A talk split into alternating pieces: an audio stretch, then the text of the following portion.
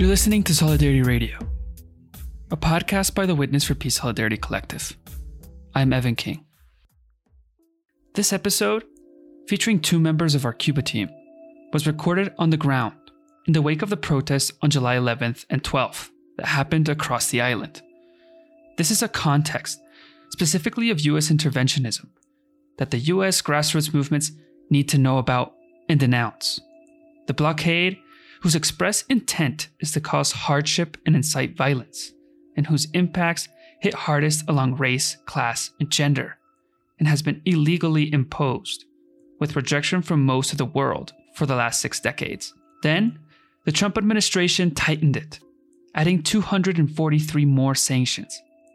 These compounded the challenges caused by COVID-19 pandemic and the sudden evaporation of tourism dollars in the Caribbean the economic hardships has resulted in scarcity in areas from food, transportation, electricity, and vital medicines. People spend hours in long lines and live with uncertainty and growing inequality, despite expansive public programs. Pay time off for COVID, salary raises, and subsidies for food through the Libreta neighborhood system. Daily life has been very hard for most Cubans. The frustrations boiled over into the largest demonstrations on the island in over 25 years. The additional sanctions during the Trump administration included a ban on remittances, major restrictions on where US citizens can stay and do business in Cuba, bans on the purchases of cigars and rum by US citizens. These are attacks on Cuba's economy and are felt most by families, women, the poor, and the African diaspora. Not only are these sanctions immoral and illegal, they have also come during a period in which the Cuban public health system has saved lives by all accounts and measures. Cuban medical brigades have served in more than 40 countries, and the not for profit vaccine development benefits other countries in the global south.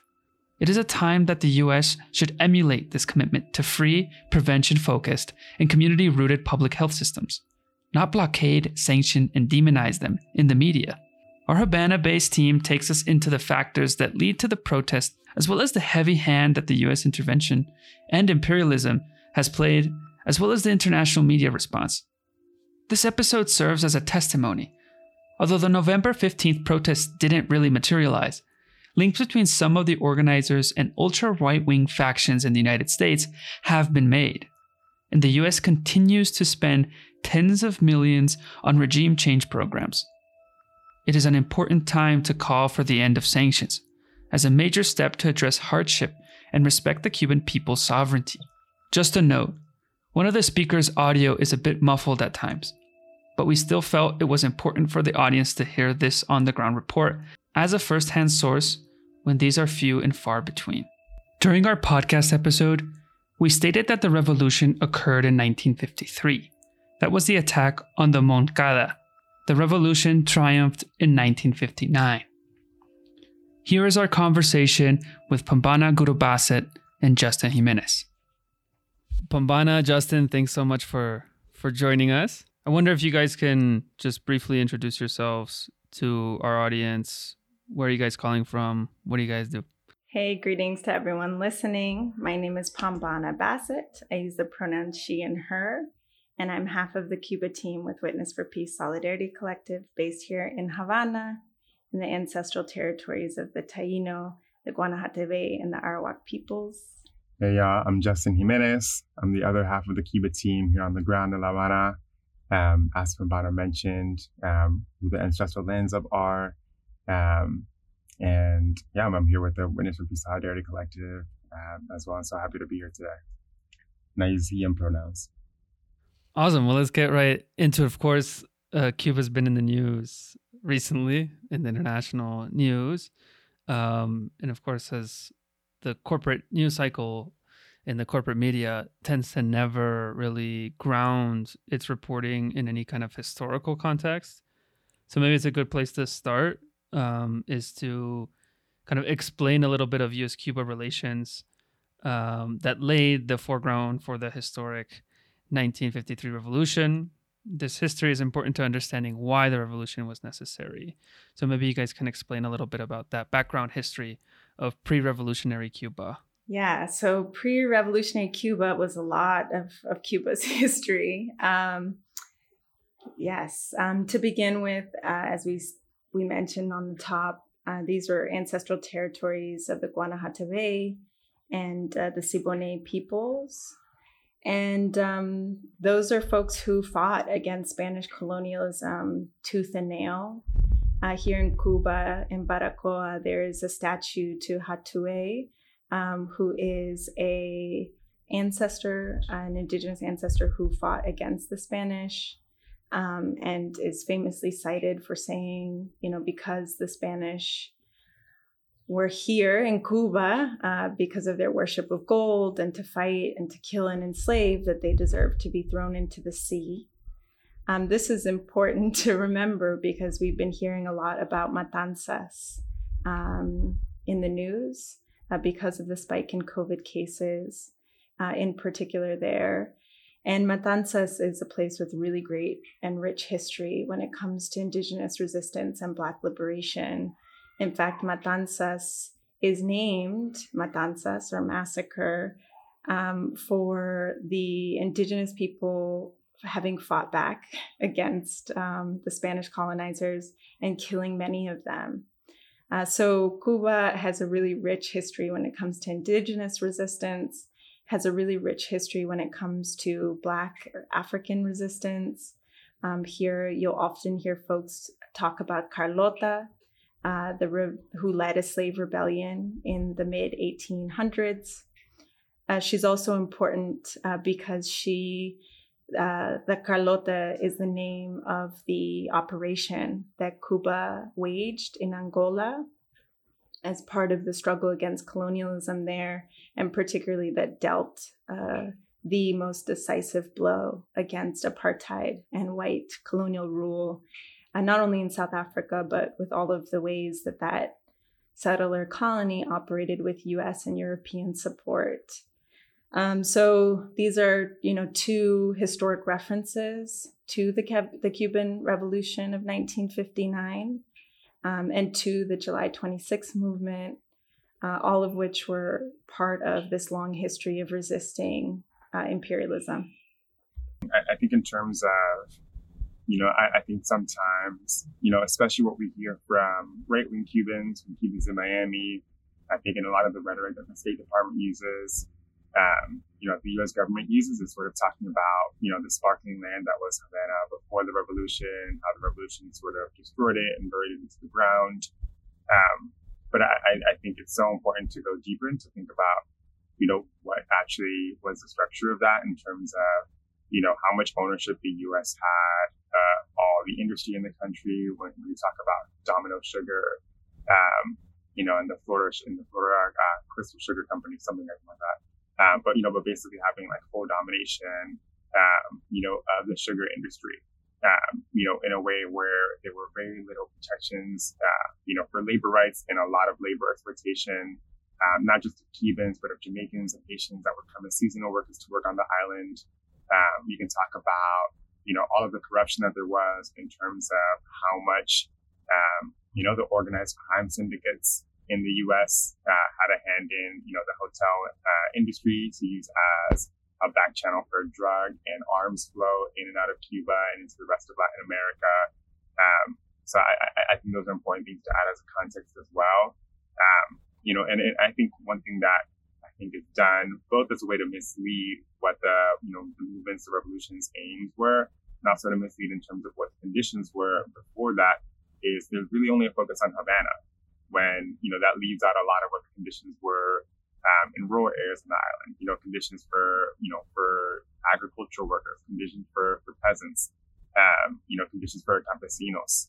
Uh, it, you know, it really leaves that out. And in terms of what those conditions were, there were high rates of illiteracy. There were high rates of transmission of preventable diseases. Um, you know, things as simple as, you know, th- things that are simple to fix, you know, with a vaccine, uh, or proper prevention such as polio or malaria. Um, so, you know, when the revolution happened and the big campaigns were led in terms of literacy campaigns, in terms of health campaigns, these are some of the first things that, you know, the folks working down there encountered in terms of, you know, the conditions that people were dealing with and how easily to change they were. Um, you know, only if structure was created to actually care for them. Yeah, that's great. Yeah, and I wanted to touch a little bit about something that Pambana mentioned in her answer is Cuba's rich history of black liberation struggles, not just in Latin America, but also in the African continent. And so now we see this weaponization of blackness that I've seen on social media, you know, kind of painting Cuba as this repressive state against uh, uh, its black population. So I wonder how you guys would respond to those claims. Yeah, um, you're absolutely right uh, to recognize that there's been um, a real disfiguring of what is Blackness. Um, you know, Blackness is a radical tradition, it's a politics, it's an understanding of how the world is organized and how we want it to be organized. And it's deeply anti colonial and deeply anti capitalist.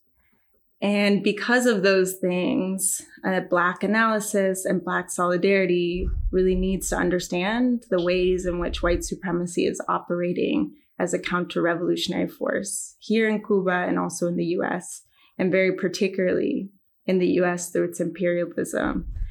So, all of those ancestors, the indigenous, uh, the Black, uh, are continuing to influence people here in Cuba today. And specifically in 1959, when across the island, the people decided to rise up and to totally transform what was, as Justin described, plantations, casinos, super exploitation, um, the export of raw materials, and conditions that were like enslavement and conditions that really um, challenge people's self determination uh, Cuba supposedly was independent, but it was truly, you know, since the early 1900s, with the Platt Amendment in particular, um, it was a, a, pawn or a piece of the US empire and um, the Cuban sugar oligarchy, who are, you know, their children today are the ones who describe Cuba as this pearly, shiny gem before the revolution.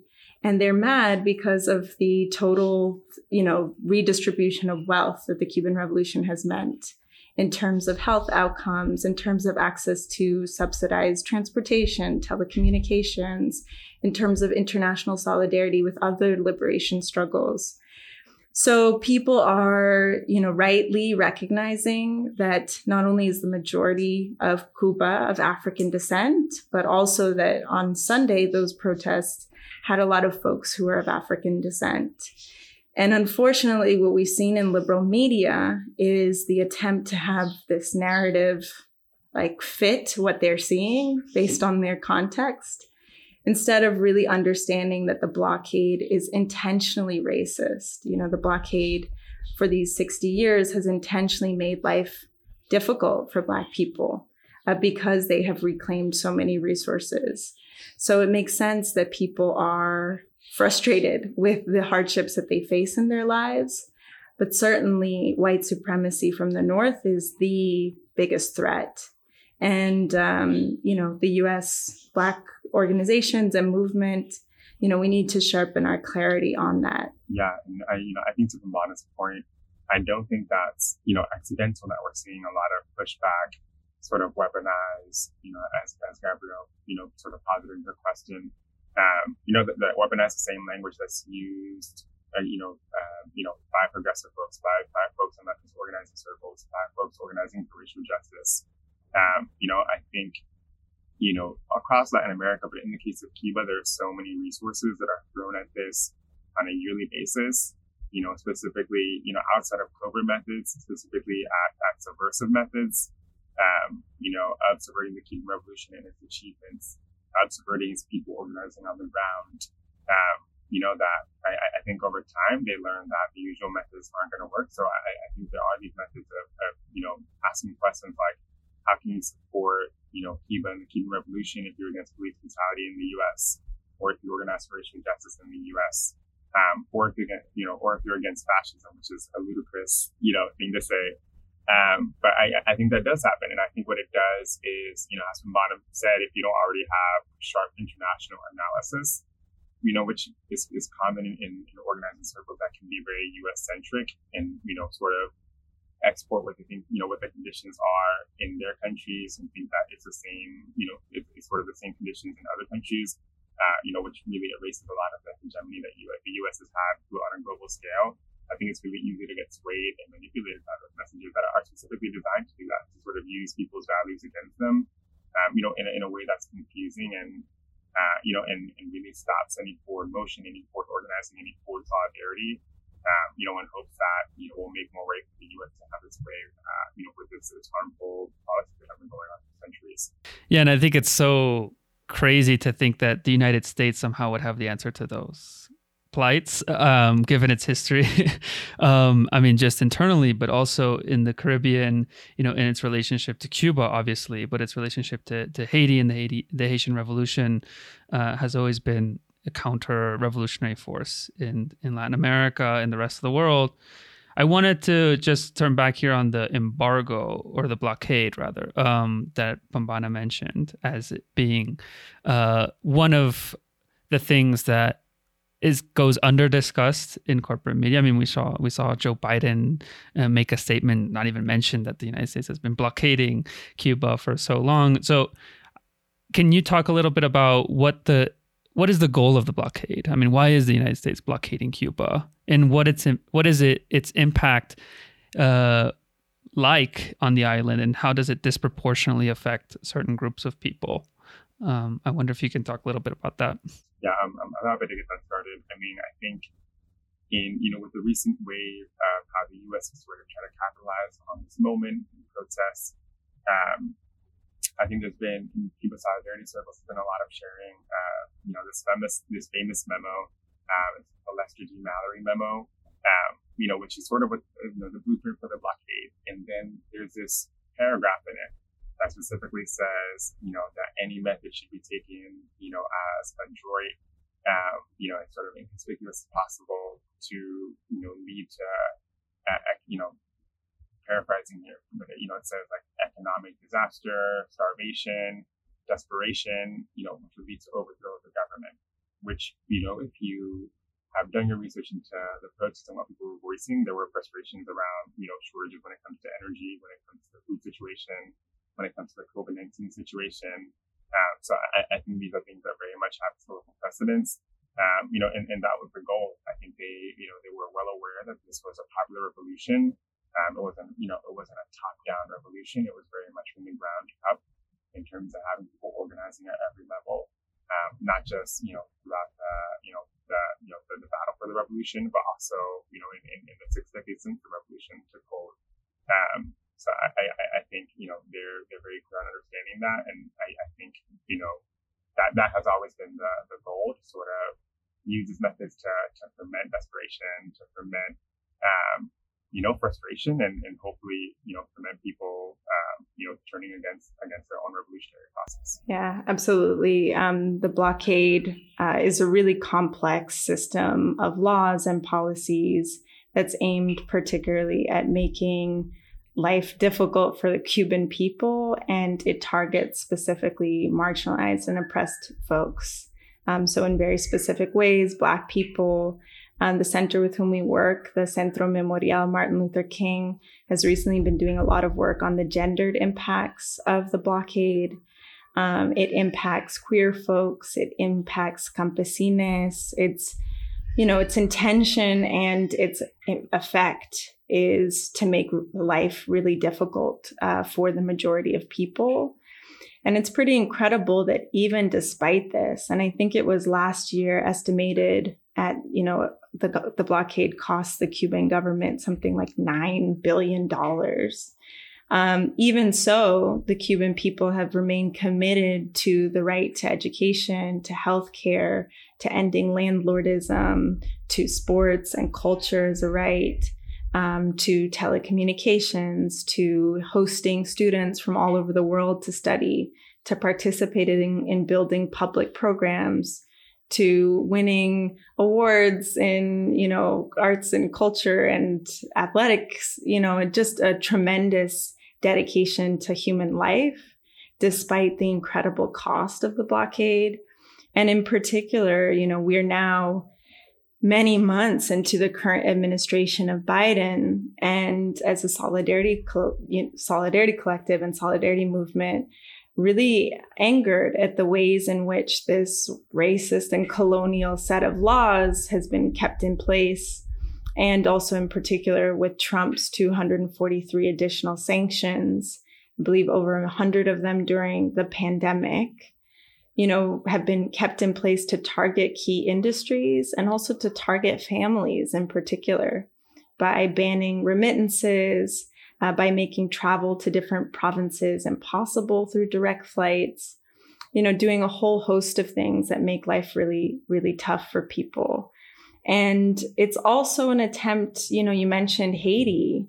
In 1804, Haiti was also blockaded uh, by the US and Europe because not only what Haiti was doing to contribute politically, ideologically, financially to liberation struggles, Simon Bolivar, Greek independence, but also because of the symbolic importance of Haiti.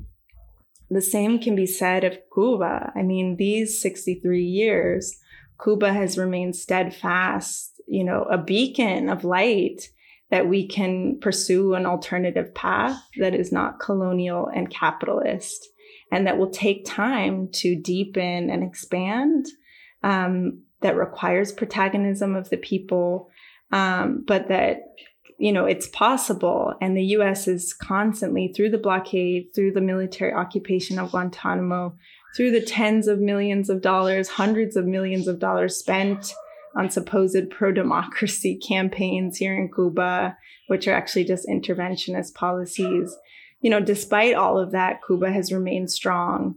And so that's why we continue to defend its right to exist and to collaborate and cooperate with other peoples, other nations, uh, which the blockade attempts to stop and effectively does. You know, there are lists of examples of other people and nations being punished because of their collaboration with Cuba. I think that's a great overview also to help people understand why the United States is so intent on overthrowing the government of, of Cuba and not just the government, but subverting the entire revolutionary process as a beacon of an alternative um, to, you know, that centers life as opposed to, to profit. And I wanted maybe to ask a little bit about that. I've heard you talk about your experience working in predominantly black communities in the United States and how stark uh, the contrast can be uh, between the approach the government has taken in places like New Orleans uh, after Katrina and, and, the abandonment of those communities versus what how the Cuban government has responded to uh, you know not just you know climate events but also this pandemic. Uh, how has that been just in your own experience uh, as a Black person in Cuba? My goodness, the difference is so stark. I, it's amazing. Um, it's hard to say because we all know that the global south is super exploited and really cash poor and continually under the heel of the US, of Europe, um, but life in many ways is better for Black people in Cuba. And that's evident through health outcomes, social indicators, level of participation um, that isn't thwarted. You know, in the US, folks are struggling for like voter participation laws right now. You know, it's just totally backward and racist. And of course, you know, founded as a settler colony I mean, you mentioned Hurricane Katrina. Those Black folks were not abandoned. They were, they experienced genocide, you know, a total willingness to let people die. And that is what we've witnessed throughout this COVID pandemic in the US. You know, how many nurses have died, how many people have died, 600,000 plus, and that Black, Brown, and Indigenous peoples are dying at two or three times the rate of white folks that we're dying younger. You know, it's just the health. I mean, it's it's incredible the lies that we heard in corporate media, the lies we heard from the highest levels of power in government. You know, here in Cuba, it's just incredible to see the commitment to empowering people with information. So that's every day seeing the reports neighborhood by neighborhood, province by province, sharing what kinds of cases they are, describing the people who have passed away, how old they are, where they lived, what symptoms they exhibited. You know, giving people information also gives, you know, that there's uh, that there's care for the people, you know, and that people can practice discipline uh, to ensure that everybody is well. You know, in the US right now, there's this incredible vaccine rollout, supposedly, but pharmaceutical interventions are great. But in the US, they are making billionaires more billionaire. And they're not the only way, they're not the answer. You know, the answer is prevention, the answer is care. And here in Cuba, you have consultorios, you have clínicos, clínicas, you have hospitals, you have dentists, you have all kinds of public health services for free, universal. I mean, through chemotherapy. I mean, just incredible access that's rooted in the community and that's de- dedicated to really the whole person. You hear folks at ELAM students talking about the biopsychosocial, that, you know, health is about the whole human being. This is a totally different model than what we've seen in the US, in which the life expectancy of our people has dropped tremendously because of just capitalism, neoliberalism equaling death. So it is a stark difference. It's hard to say because people are cash poor. But when it comes to you know, people's access to things that you need to be a full person, those things are ensured through their own process, through their budgets, through their constitution in which the Cuban people participated in writing it. The US Constitution was written by slave owners. Like, who says that slave owners in the 1700s know how to run a government that will be good for the majority? That's just, you know, the actual foundations of it are, are sick and seeing on a day to day walking around my neighborhood and seeing public phones, public Wi-Fi park, the consultorios, seeing an elder people's home, seeing parks, seeing transportation that you have to wait forever for because of the attack on Venezuelan oil, but that comes and is inexpensive for regular people. You know, there's just this incredible structural commitment to people's well-being that doesn't exist in a place where you know, their landlords and, you know, total, total willingness to exploit and let people die because they're black, because we're indigenous, because we're, you know, the list goes on and on. Um, so yeah, I mean, uh, it's, it's pretty incredible. It's definitely, I say this all the time, uh, a revolutionary process and w- that would not have been possible without the people. So it's, as Justin said, a popular process that's been maintained and defended because people are committed to these rights being ones that should be shared by the majority of people and not just a few rich. Yeah. No, I mean, hearing you say that is incredible uh, for me as well, given that I'm based here in Colombia. And it's such a contrast to what you're what you're talking about and the difference between the way the United States treats Colombia versus Cuba is just the prime example of the hypocrisy in all of this. I mean, almost at the same time as the SOS Cuba protest uh, began and started trending, the Paro Nacional here, SOS Colombia, which began before that, uh, was still was still happening, still trending, and on the daily. I mean, the level of brutality, the level of violence that the state unleashes against its people is insane. And none of those guarantees are met. I mean, not even the most basic things. Um, and yet it's never placed on, uh, you know, on like this is capitalism's fault, right? Or this is U.S. colonialism's fault. Uh, but it very much is. I mean, uh, this is a country in Colombia that has over 8 million people that are forcibly displaced, uh, living in the slums of Bogota, Medellin, Cali, uh, who, you know, on April 28th rose up in a historic uh, rebellion that I think is a sign of hope uh, for me. Although, obviously, the horrors are not lost on me, um, but yet seeing people empowered who have been completely uh, excluded from even the most basic forms of, of dignity uh, that are just taken for granted in Cuba uh, as something that's like, you know, uh, not impressive when it's like, look at the rest of the global south. You know, look at the U.S.'s protectorates. Look at uh, Puerto Rico. Look at uh, look at Colombia. You know, these are the examples that uh, the U.S. wants to promote as democracies, uh, as like the lands of the free so for me uh, just hearing you talk about it um, makes me feel like uh, you know i have a different appreciation for those things given my experience in colombia and just like the fight that people are are engaging in here just for the most basic stuff um, and a lot of folks do look to cuba here as a source of uh, as an an example of of a dignified people uh, rising up and defending it for a prolonged amount of time in that protecting the gains of the revolution and not letting you know US imperialist interest uh, meddle with uh, their vision of what they want for their themselves. Sorry justin just very quickly. I mean also when it comes to cuba and colombia i mean both really dignified people. Colombia, you know, this puppet regime, narco regime backed in, you know, how much money the US has spent, military bases, bipartisan. I mean, here in Cuba, it's uh, it's incredible that in terms of the, you know, not having guns in people's homes, um, not having that level of state violence.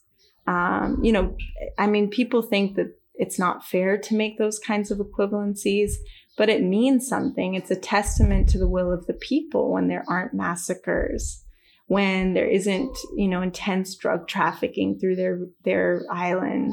You know, and these are things that Cuban people have achieved, that they are exporting, you know, doctors across the world, that they're exporting uh, vaccines that they've developed here, um, you know, and not U.S. you know trained School of the Americas trained mercenaries. Yeah, I mean, yeah, no, I'm just thinking about like the the port city of Buenaventura here in Colombia, uh, which is like over 80% black. Um, and that's a good sample of how the Colombian government treats its black population which is to say like half of the population there doesn't have access to, to drinking water um, the average life expectancy is like 10 years less than the rest of the country.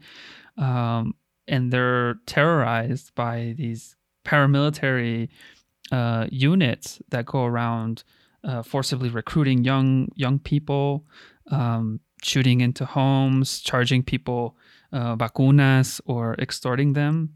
Um, the levels of poverty are incredible. Uh, I mean, it's like 70% unemployment you know that's never the face that is shown uh, when we talk about Colombia and we talk about uh, is this a model, you know, for it, it's uh, you know the rest of, of the world if this if this is what they want to be, but this is obviously what the United States is is pushing and exporting abroad. You know, if if they were to get their way with with Cuba, then Havana would probably look like uh, Buenaventura. Um, you know, I mean, I can't imagine what what Cuba would be if the U.S. can get its hands uh, on on power in the island and can convince its people to turn against it themselves. Um, that won't happen. yeah, I mean, I think we kind of talked about it. Um, but just how I mean, I kind of wanted to get a little bit of a, a, geopolitics here to not necessarily look at Cuba in isolation. That this is part of a kind of broader geostrategy from the United States to cement its hegemony in in the Western Hemisphere. So I wonder if you could talk a little bit about that, about how this fits into this, the way the U.S. has been trying to control the region for so long? I, I mean, I, I, think it's hard. I think my biggest frustration recently has been with how short of a memory folks in the U.S. have. I mean, you know, we, we know the staggering number of, you know, of, of interventions that the U.S. has performed throughout the, you know, throughout Latin America, um, you know, even just in the last century. Um, and I mean, yeah, I, I, think, I think that has been my biggest frustration. I think I really, I think what that I love doing is, um, you know, in terms of, you know, the two islands that, you know, make a part of my family history, the Dominican Republic and Cuba. Um, I, I, I think, you know, the, the parallels are really striking. I think, um, you know, on the one hand, we have the Dominican Republic that went through two rounds of, you know, U.S. imposed dictators um, in Rafael Trujillo, in Balaguer, um, you know, which were incredibly violent. Um, you know, and, and, and now, you know, you have, you know, in, in Santo Domingo, what I imagine the U.S. would have is Hope for Havana, you know, which is, you know, there's a lot of U.S. controlled um, tourism, you know, which they control most of the assets of, they get most of the funds of. Um, and, you know, you, you have sort of these, these, these problems of capitalism that you mentioned. You know, you have, uh, you know, a, a, you know, a violent drug flow that, you know, leads to increasing gun violence. Um, and, you know, and, and I think, um, you know, in terms of, you know, what the U.S. promotes and then what countries take on, um, you know, in terms of its colonial behavior, I think that's very evident in its relationship to Haiti. Um, you know, 10 years ago, you had the DR try to, um, you know, try, try to deport um, 100,000, uh, you know, Haitian Dominican folks that have lived in the, in the DR for generations. So I, I think that's always one thing that I, that really helps me to look at as a parallel. Um, you know, and, and then, and then you come back to Cuba and, and you know, the, the, situation is, is very different in terms of, you know, you don't have that gun violence. You have a culture that is very proud, um, you know, of, its black heritage, of its, of its Afro-Cuban heritage. Um, you know, you, like, like, you mentioned, you, you don't have an island that's being used as, you know, as, as a place to import and export drugs through, um, you know, to the rest of Latin America. Um, so I think that's, that's something that always helps me um, or, or, that I love to do as, as an exercise and, you know, in, in thinking through conditions and thinking through the, the deep, deep, uh, you know, the, the deep, deep impacts of U.S. intervention, um, and, and yeah, and, U.S. involvement in a country's history. Um, and I, I, think that's something that we really struggle in seeing as, as, you know, as folks in the U.S. in general, as organized in the U.S. Um, yeah, and you know, and I, I don't think I, I think you're totally right, Evan, that you know this has to form part of you know a, a, a the U.S.'s new approach to Latin America, which you know isn't new at all. It's just you know a different way to rehash old ideas. Um, you know, I think I think we've definitely seen it recently in Haiti. I think in the case of Cuba, I don't think it's a surprise that it comes as you know Biden was supposedly doing a review of Cuba policy um, and then it came right at the end of that. And then, you know, a lot of the issues that we know come out of the blockade, that come out of those covert and, and subversive methods are then being used to justify, you know, some of the ways he might decide to maintain the blockade at the same level of intensity or intensify even more.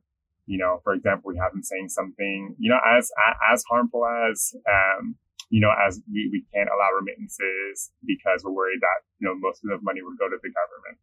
But we know that's not true. You know, we know all across Latin America, people, you know, it's, it's people really need, um, you know, that, that support from family abroad. People really need those remittances. Um, you know, and, and they're mostly used for, you know, they're mostly used for people's day to day needs. They're used to, you know, to get, to get additional food. Um, you know, that money goes into, into, into folks' businesses or projects. Uh, that money goes to make repairs on people's homes. Um, so I, I, think we're really, you know, seeing the issues that are, you know, come out of the blockade here being used to justify more harmful policy. And that's not new. That has historical precedent. Um, you know, I don't think we have to go that far back. I think, you know, all sorts of, of really ridiculous things get used to justify harmful policy in Cuba. I think, you know, we saw it with the creation of the whole scandal around Havana syndrome, um, you know, which you know, so far as all the reports have been inconclusive, but that was used as justification to pull out the embassy from Cuba. Um, you know, which in, in the, in, you know, while that in the U.S., you know, we might take it to be a joke. We might not understand the full impact. You know, that leads to, you know, Cubans having to take really dangerous, uh, you know, routes to, you know, to, to be able to, to emigrate because so few visas are being completed. Um, you know, whether that's them, you know, going through, you know, through, through the Gulf or that's them, you know, going through Central America, um, you know, and then being, you know, being stuck at the, at the border between U.S. and Mexico. Um, so I, I, I think it's really important to provide that precedent too. Yeah. Also, that, you know, this notion that money going to the government is a bad thing. It's like, yeah, it's bad in the US, right? You know, I mean, I'm, I'm for people paying taxes and rich need to pay taxes. Um, but what we saw was, you know, publicly funded research to make the COVID vaccines, you know, enriching Pfizer and, you know, et cetera, et cetera. Just the ways that, that public resources are used for private profiteering entity, you know, motives.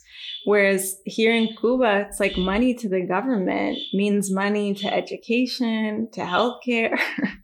you know, it means money to, uh, you know, fixing up infrastructure. It means money to all, you know, things that are, are for the most part, you know, and I'm not uh, saying that there is no corruption or there is no mismanagement you know, I personally think, you know, that these are really small and especially small in comparison to the blockade, which is just horrific and it's a huge magnitude.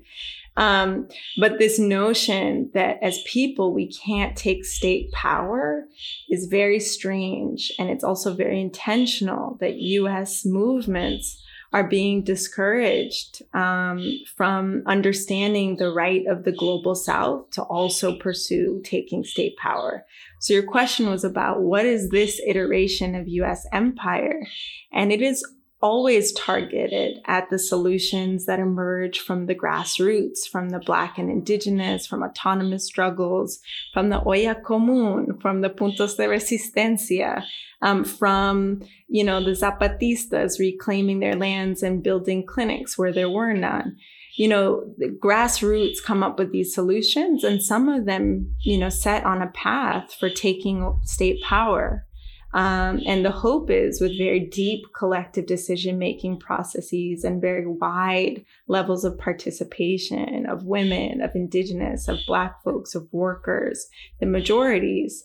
We've seen the US particularly target people who have done that, popular processes that have done that. So we mentioned, I mentioned Venezuela and the attack on Venezuela is attack on all of us you know, Venezuela has played such a key role in providing a different pole of power in the Americas.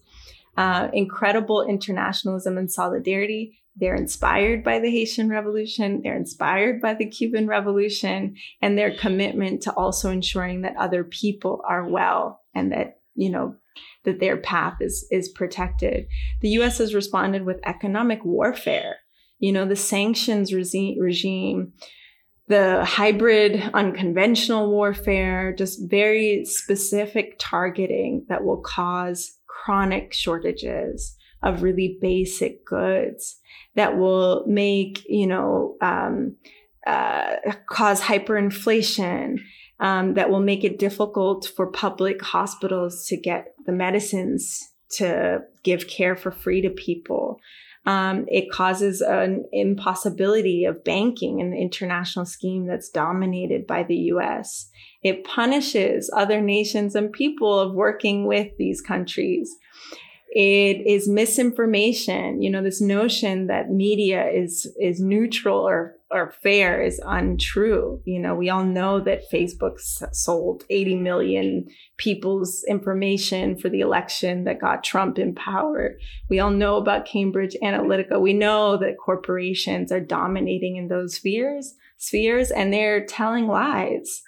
And really specifically for a racist agenda that is against Venezuela, that is against Bolivia, that justifies a coup against a people declaring their right to a participatory democracy, um, you know, that is indigenous and and deeply campesino and working class.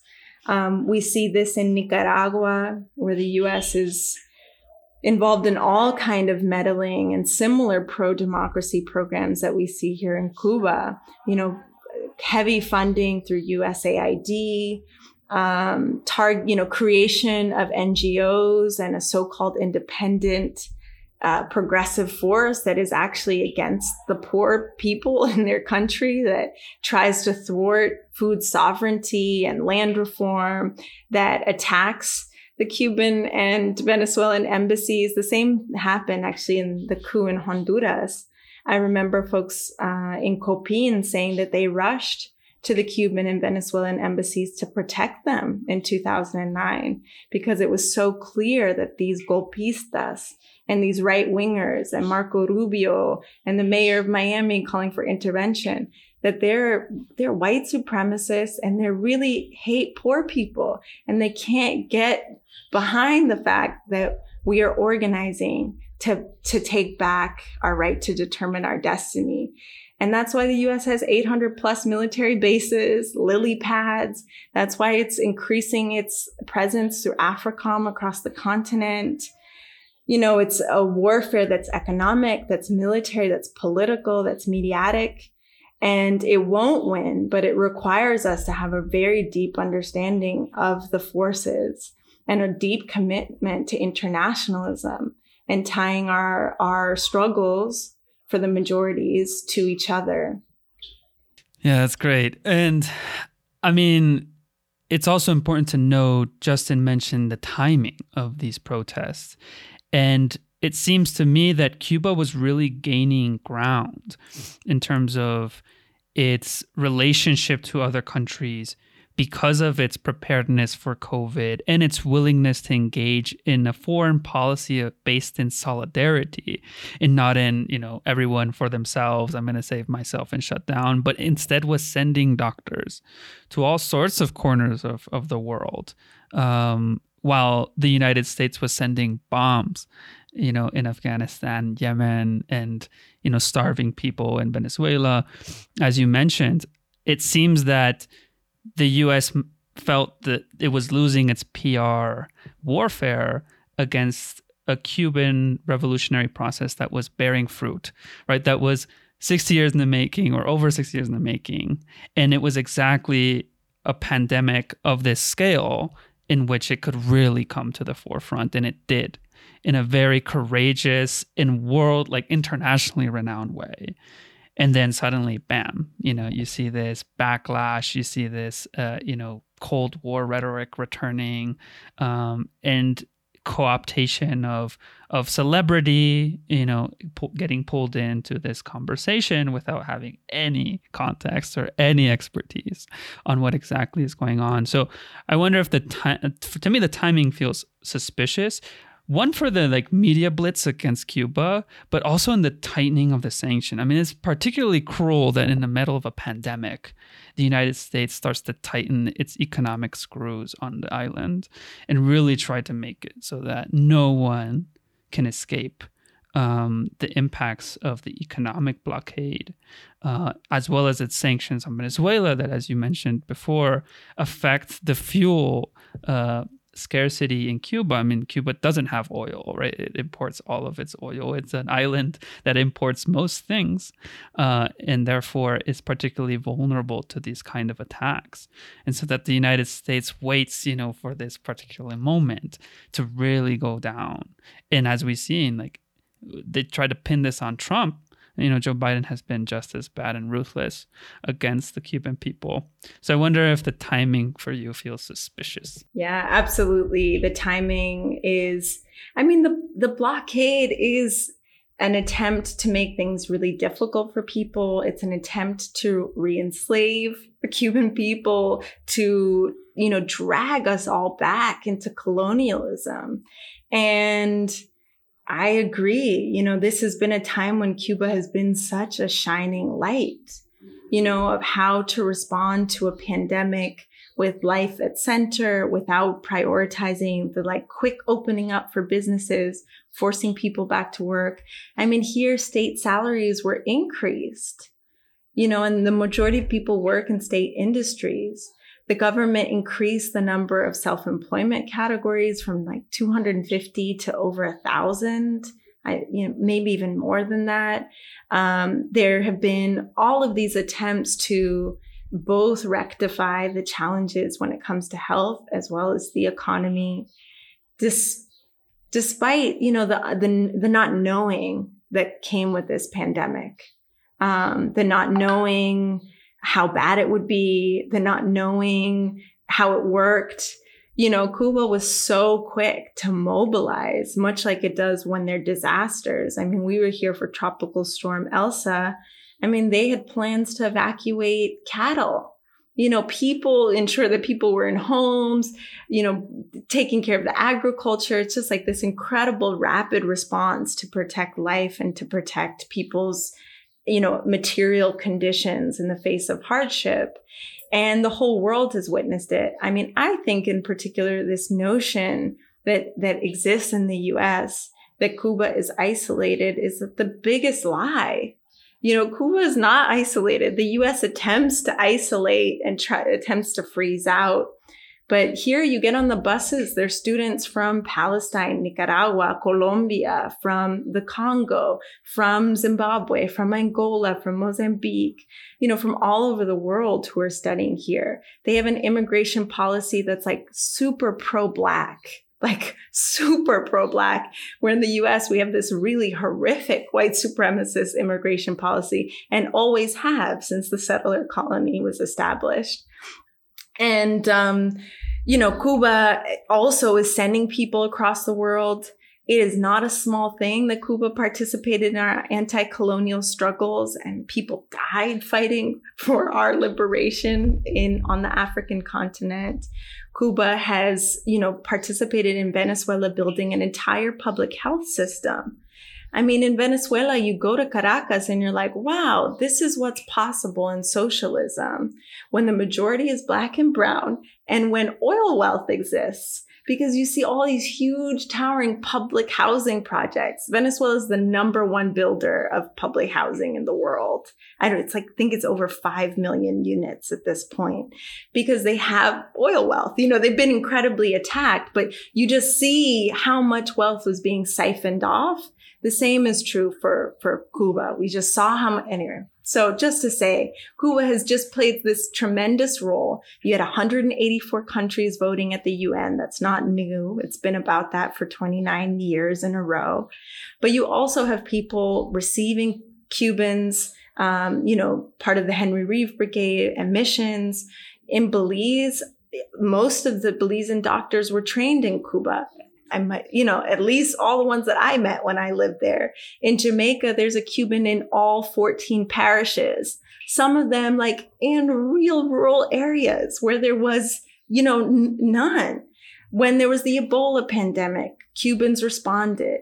The Henry Reeve Brigade was created to respond to New Orleans, a black working class city where everything has been privatized since. Not only did thousands of people die, but they also have privatized all the public schools. They're all charter. You know what Puerto Rico is facing? Just an incredible like attempt to recolonize territories that are ours.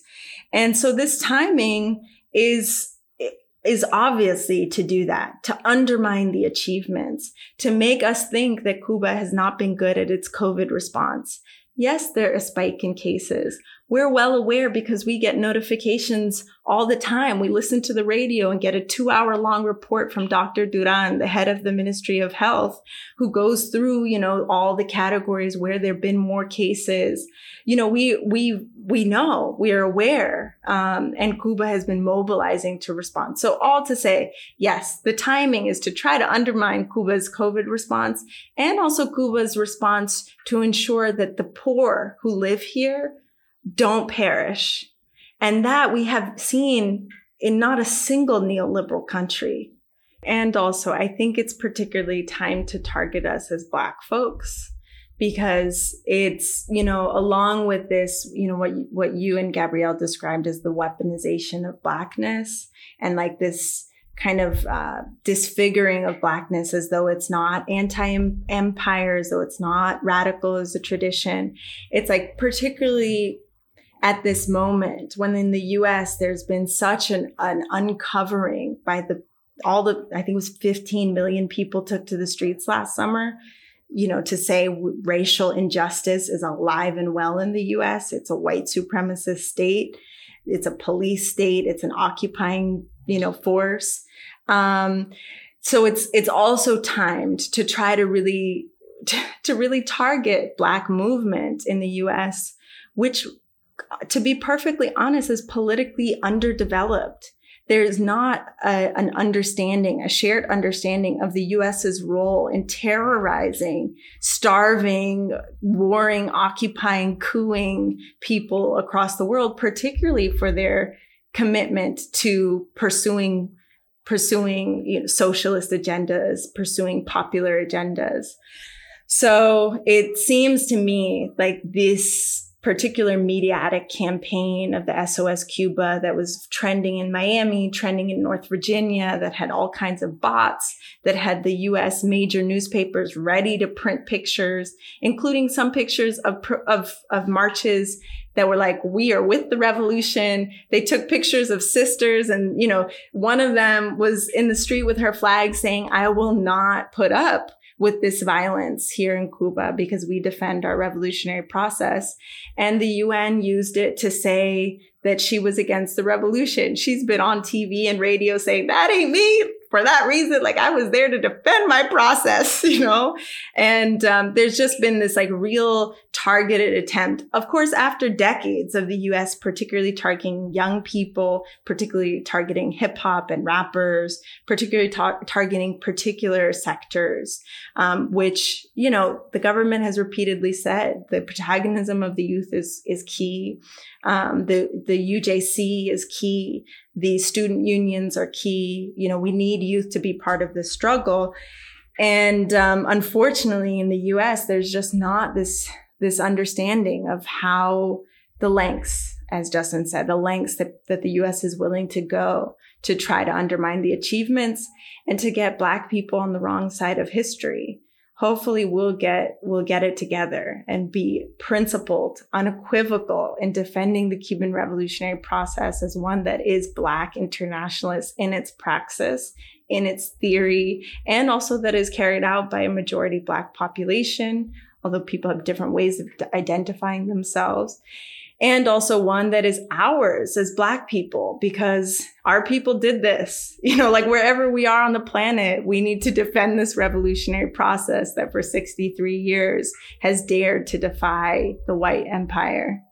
Yeah and i think with your answers it's clear that these attacks uh, whether they be mediatic whether they be economic or militaristic in nature are not just an attack on Cuba, but an attack on everyone, right? Like starving everyone else from what could be. Uh, you mentioned Hurricane Katrina. I remember after Hurricane Maria in Puerto Rico, Cuba offered its help uh, to help those who have been um, affected by the hurricane. In the U.S., you know, pushed them away.